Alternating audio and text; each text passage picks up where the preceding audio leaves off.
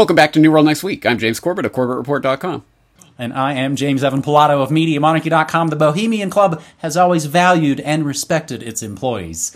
We've got that story, plus Irish cows are dying. But first, EU Parliament and the people push back against the WHO pandemic treaty tyranny. Grabbing this from 21stCenturyWire.com, Dateline Brussels, of course. A group of MEPs, together with a new European Citizens Initiative, have come together in the European Parliament to defend their country's respective national sovereignty and to voice their opposition to the World Health Organization's looming pandemic treaty.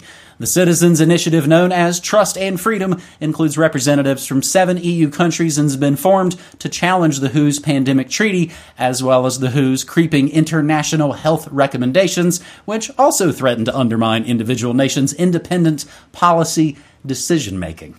The meeting took place back on, of course, Independence Day here in the States, Tuesday, July 4th in Brussels, and was led by dissenting MEP Christine Anderson of Germany, politicians, activists, Romania, Croatia, tons, tons more. And of course, everything we say and play will always be included in your show notes for the breakdown of exactly who was there.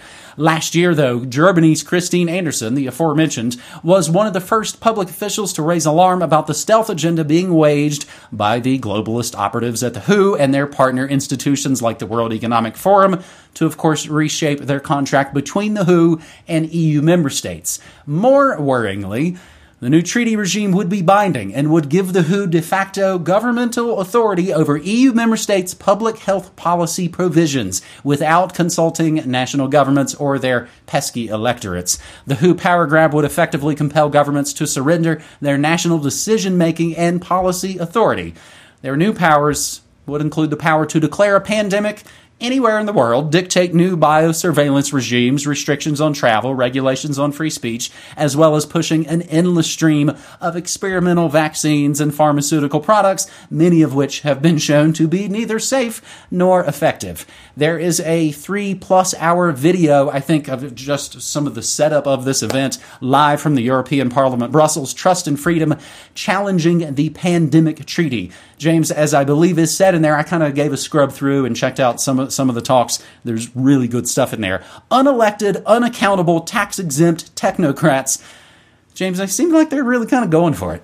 It does, doesn't it? Yeah, I, I, hope people will at least check out the video and at the very least scrub through some of these speeches because, as you say, it seems like they're really going for it. In fact, I would say that some of the things that they're saying sound almost word for word like some of the things I've been saying in some of my recent coverage of this subject. And I, am not implying that they're Corbett Report listeners, but I think it that seems to indicate to me that some of the some of the awareness of this issue and some of the specific problems with this whole treaty amendment process are starting to filter down to the public consciousness. And as we know, politics is downstream of culture. So I think this is a good sign. Obviously, as people may or may not know in our audience, I am a voluntarist. I do not care about the political process itself or, oh wow, the politicians are going to do something to solve this problem. I don't think that's how f- this fundamentally works. But if there are politicians that are willing to get up and wave the uh, the flag as if they're leading this parade. Well, it, at the very least, that indicates there is a parade, and there are more and more people who are becoming aware of this issue and its incredible importance and the real heart of it. Yes, the the technocratic mindset that is um, behind this and the very nefarious agenda that ultimately underlies it. The uh, the possibility that really this well, if we start mandating vaccines and things like this, this is this is the perfect tool for population reduction, as one of the speakers is saying in one of these videos. So yes, I mean st- some of these concepts that were absolutely outlandish, unspeakable conspiracy theory nonsense just to, even just a few years ago are starting to be become part of mainstream discourse and even presentations to European Parliament. That's to the good. So I'm glad that more people are getting aware, and I hope if my some of my recent work and speeches and testimony and other such things on this subject are useful to people, I hope they will get them out. I think that the word really is getting out, and this is a good thing. Mm-hmm. James, maybe they really are Corbett Report listeners. Maybe you're a media monarchy listener. I think I've said culture is downstream from politics three, three or four times already this week. Culture and consumerism, both, of course, downstream from politics. That is the first story on this New World Next Week episode 522 When Irish Cows Are Dying.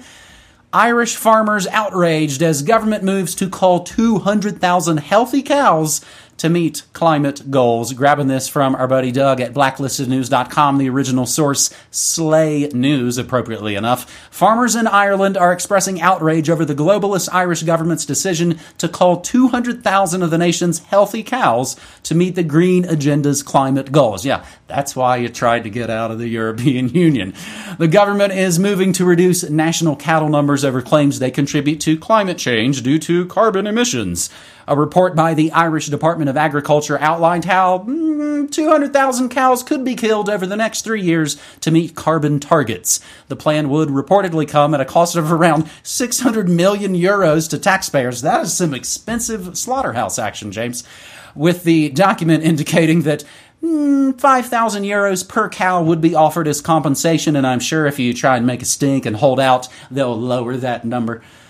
The country's Environmental Protection Agency said the agriculture industry was creating nearly 40% of the greenhouse gas emissions there, and much of it stems from the methane in livestock and the use of nitrogen fertilizer. The country is committed to reducing its agricultural emissions by 25% by, oh, let's just say 2030. They're calling the plan a dairy reduction scheme. And again, James, we're, we're just at open super villainy that's almost again comical from a James Bond or Simpsons episode. Oh yeah, Mr. Burns wants to block out the sun. Dairy reduction scheme. This is like St. Carlin would talk about that euphemistic language. Old classic Simpsons episode. Again, su- hilarious comic super villainy. When the plant has a meltdown, what does Mr. Burns? He gets on the news and calls it an unrequested fission surplus. They are calling the plan a dairy reduction scheme, but the result is the senseless slaughter of hundreds of thousands of animals in the name of somehow helping the environment. The call would entail killing 65,000 cows per year over the next three years, reducing the country's overall dairy herd by 10%. That is literally decimated, kids. It is being positioned as a potential retirement exit scheme for those old aging farmers that don't like to use GMOs and robots and tractors they can't repair. The president of the Irish Farmers Association, Tim Cullinan, said that the plan would only serve to increase farmers' mistrust in the government and will not have the intended environmental aims, which I think they know. I think they need, and I think they're trying to goad people in to pick up the gun. He said reducing dairy or beef production in Ireland will also lead to carbon leakage, with production moving to other countries with a higher carbon footprint. This is likely to increase global warming rather than reducing it. Others say that the culling that takes place needs to be done on a or oh, just on a voluntary basis, James, like masking and boosters. Other critics of the plan fear that the move could have a major effect on the country that is not unlike what happened during the potato famine. And if I may add on to just how offensive all of this is, and again, maybe that's baked into the cake, if I can mix all my food metaphors. James, it almost makes you want to say, make Ireland IRA again. James? Well said. Well, uh, yeah, there's a lot to say about this. I will say, man, that escalated quickly because, uh, as people might have seen, I was writing about this topic just less than a month ago now uh, in an editorial I wrote on carbon paw prints and the rationing of life surrounding a crazy, stupid Tempest, uh, Tempest in a Teapot story that was making the rounds uh, a month or two ago about Patrick Hansen, who's the uh, the owner of a private jet company uh, Luxaviation Group, who was trying to counter the flight shaming narrative of, you know, how dare you ha- fly in a jet? How dare, dare, double dare you fly in a private jet? And he was trying to defend his business by saying, well, we've crunched the numbers, and as it turns out, our average client uses the same amount of carbon dioxide in their annual private jet travels as a dog owner of three dogs uses in their upkeep of their dogs for the year. So, private jet is equivalent to three dogs, and there was this all this back and forth that was going on about this in the in the controlled corporate media about what this means. And oh well you know you should be feeding your pet more responsibly to cut down their carbon paw print and blah blah blah. It was just crazy. But as i was trying to gesture towards in that editorial yes this is a stupid trivial story but it gestures towards something much, much darker, which is that yes, this whole carbon footprint or carbon paw print idea is ultimately the rationing of life itself. Because when they talk about reducing your carbon footprint, well, the easiest way to do that is to get rid of a few of those footprints, right? That'll help. And uh, as I say, even just a month ago, maybe that sounded like, oh, that's yeah, that's way off in the future. You're you're you're crazy, James. No, literally, they are going to try killing hundreds of thousands of cows in the name of saving Mother Nature. So I realize we are not generally speaking to the sort of average Joe Q normie who um, who just believes all the environmental propaganda that they're told and is 100% on board with this carbon reduction agenda. But on the off chance that there is anyone listening to this to this discussion who still is firmly in that camp and and firmly environmentalist and who cares about humans? I mean, they're just a cancer on the planet, but we have to save the earth. They are literally now drawing the line and asking you to step across it whereby to save Mother Nature, to save the Earth, we're going to have to start killing animals. Ha ha ha. And once you start signing on to that, well, that's that's game over. That then they win. Then the po- uh, the whole population reduction and all of the craziness eh, that that Pandora's box is opened, and that is where we are at. They are literally now starting to ration out life, and anyone who is on board with that, I think, has basically forsaken their humanity. And uh, anyway, I would just like people to reflect on that. We are crossing into the very dark part of this green agenda. The mask is coming off. They're showing what this is really about. This is a, a sacrificial cult that is uh, that is arising, and anyone who wants anything to do with that, I think, is an enemy to humanity, let alone Mother Nature what's the meme making the rounds lately? Shows the the old ripping out the heart of the guy, and oh look, here comes the far right coming to spoil the party. James, I've said many, many times people don't start with Corbett Report, they don't start with Media Monarchy, and they don't start with New World Next Week. They found us after I think they've exhausted some of those other avenues, and that's why we've been here since 2009 doing New World Next Week, as this is episode 522. We're generally so ahead, we can go back two years. I will include a pretty fantastic song. I sent it to you and Brock before showtime two years ago. A rather humorous, fantastic commercial music degreed musician named Nick Lutsko. Joe Biden wants to take your meat.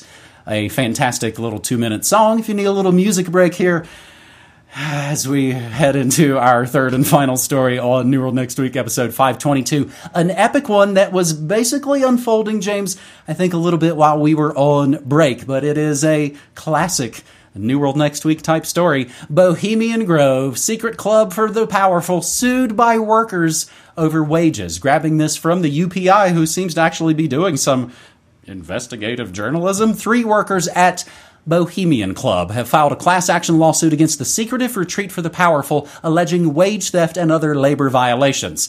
lawsuit was filed by Anthony Gregg, Sean Granger, and Waleed Saad against the club, which has counted, of course, former presidents Ronald Reagan, Richard Nixon among its members. In the U.S. District Court for the Northern District of California, they have, quite smartly, demanded a jury trial unless, of course, the Boho Club stacks the jury against them. the Bohemian Club is an organization, as UPI informs, that operates a network of summer camps at its infamous Bohemian Grove grounds in Monte Rio, California, for powerful gentlemen who are either connected professionally to the arts or who have demonstrated a love for literature, art, music, and theater. You know, like Henry Kissinger, the Grateful Dead, people like that. The organization's monastery camp, uh, one of its most prestigious, was also named specifically in this lawsuit. Among the members of the monastery camp, executives of Fortune 500 companies, prominent government officials, each such camp is led by a camp captain that's responsible for the food, drinks, accommodations, finances, gay prostitutes, fentanyl free meth, all that sort of stuff. At the respective camps on the Bohemian Grove campus, the three workers who served as valets had each been employed by the club and primarily worked for the monastery camp until 2022, according to the lawsuit obtained by UPI. Workers said that the valets were required to work more than 15 hours a day, seven days a week. The workers alleged that Bohemian Grove and its co defendants violated U.S. Fair Labor Standards Act as well as California's Labor Code and a California Industrial Welfare Commission wage order by failing to pay them a minimum wage or overtime. The exclusive club also failed to pl- pay employees premium wages for missing meals or missed breaks. The club allegedly stiffed workers on their final paychecks and failed to maintain accurate employment records as required by law, but that's key, as we'll see.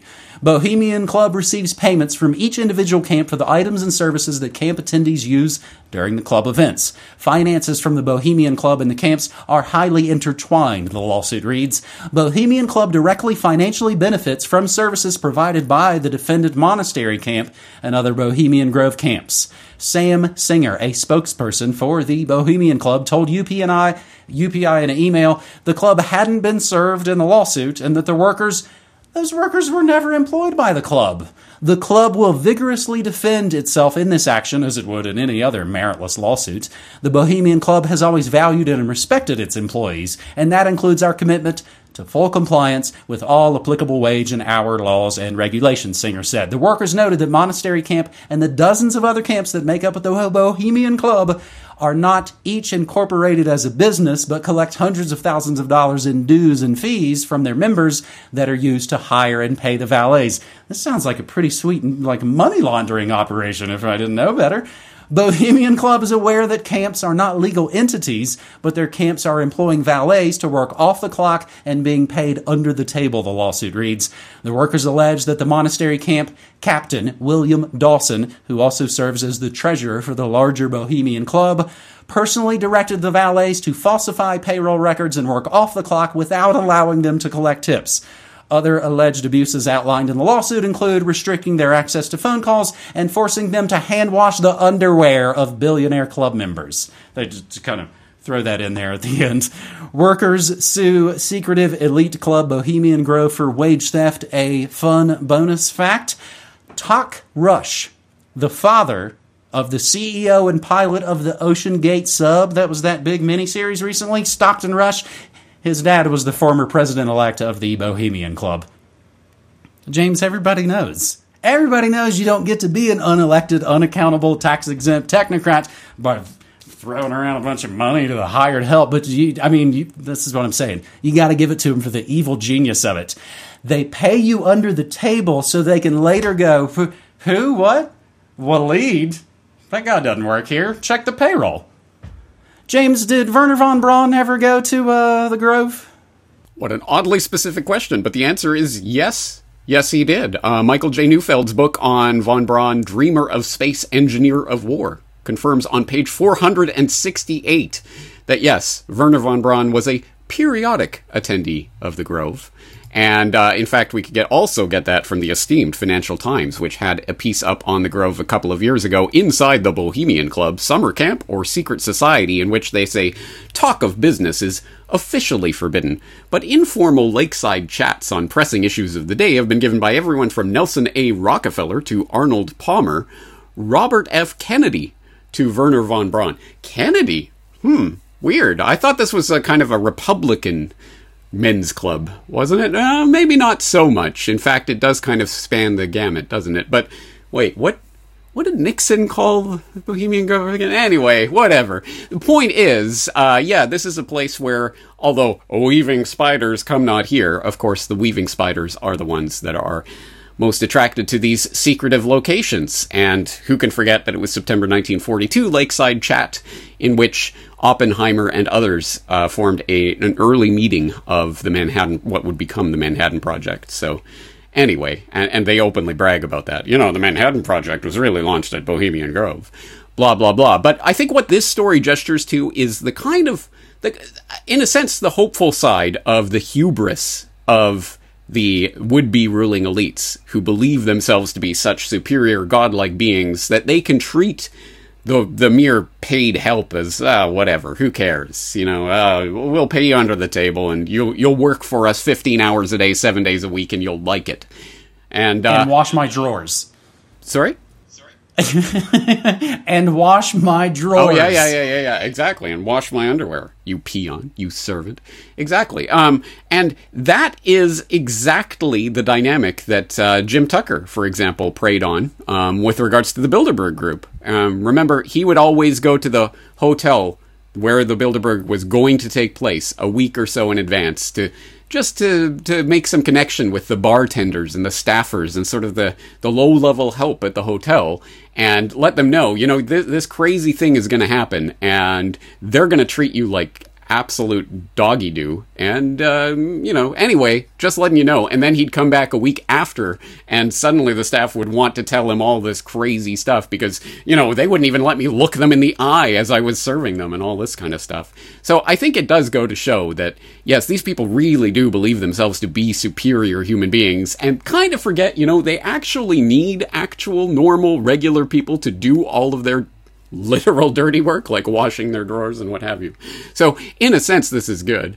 Um, this is a good sign that, uh, again, the hubris of these elitists will will be their downfall. Um, having said that, there's there's a lot to say about the Bohemian Grove, and as we were just talking about just before we started recording, this seems like old school conspiracy stuff from back in the day when I first started getting into this. Remember, you know, Alex Jones crashing the Bohemian Grove and all that kind of stuff yeah, it's uh, it's so- something that maybe we should uh, continue to keep in mind, um, as obviously the conversation has moved on to the World Economic Forum and what have you. But yeah, Bohemian Grove is still a thing. When is it running this year? Who's going to be there? Maybe maybe these are questions that the alt media should be asking. It, I believe, should probably be happening pretty much around any time now. If it's not this coming weekend, it'll be the next week, I would imagine, based on all the previous documentation that we have. Because didn't they essentially set up a website at some point?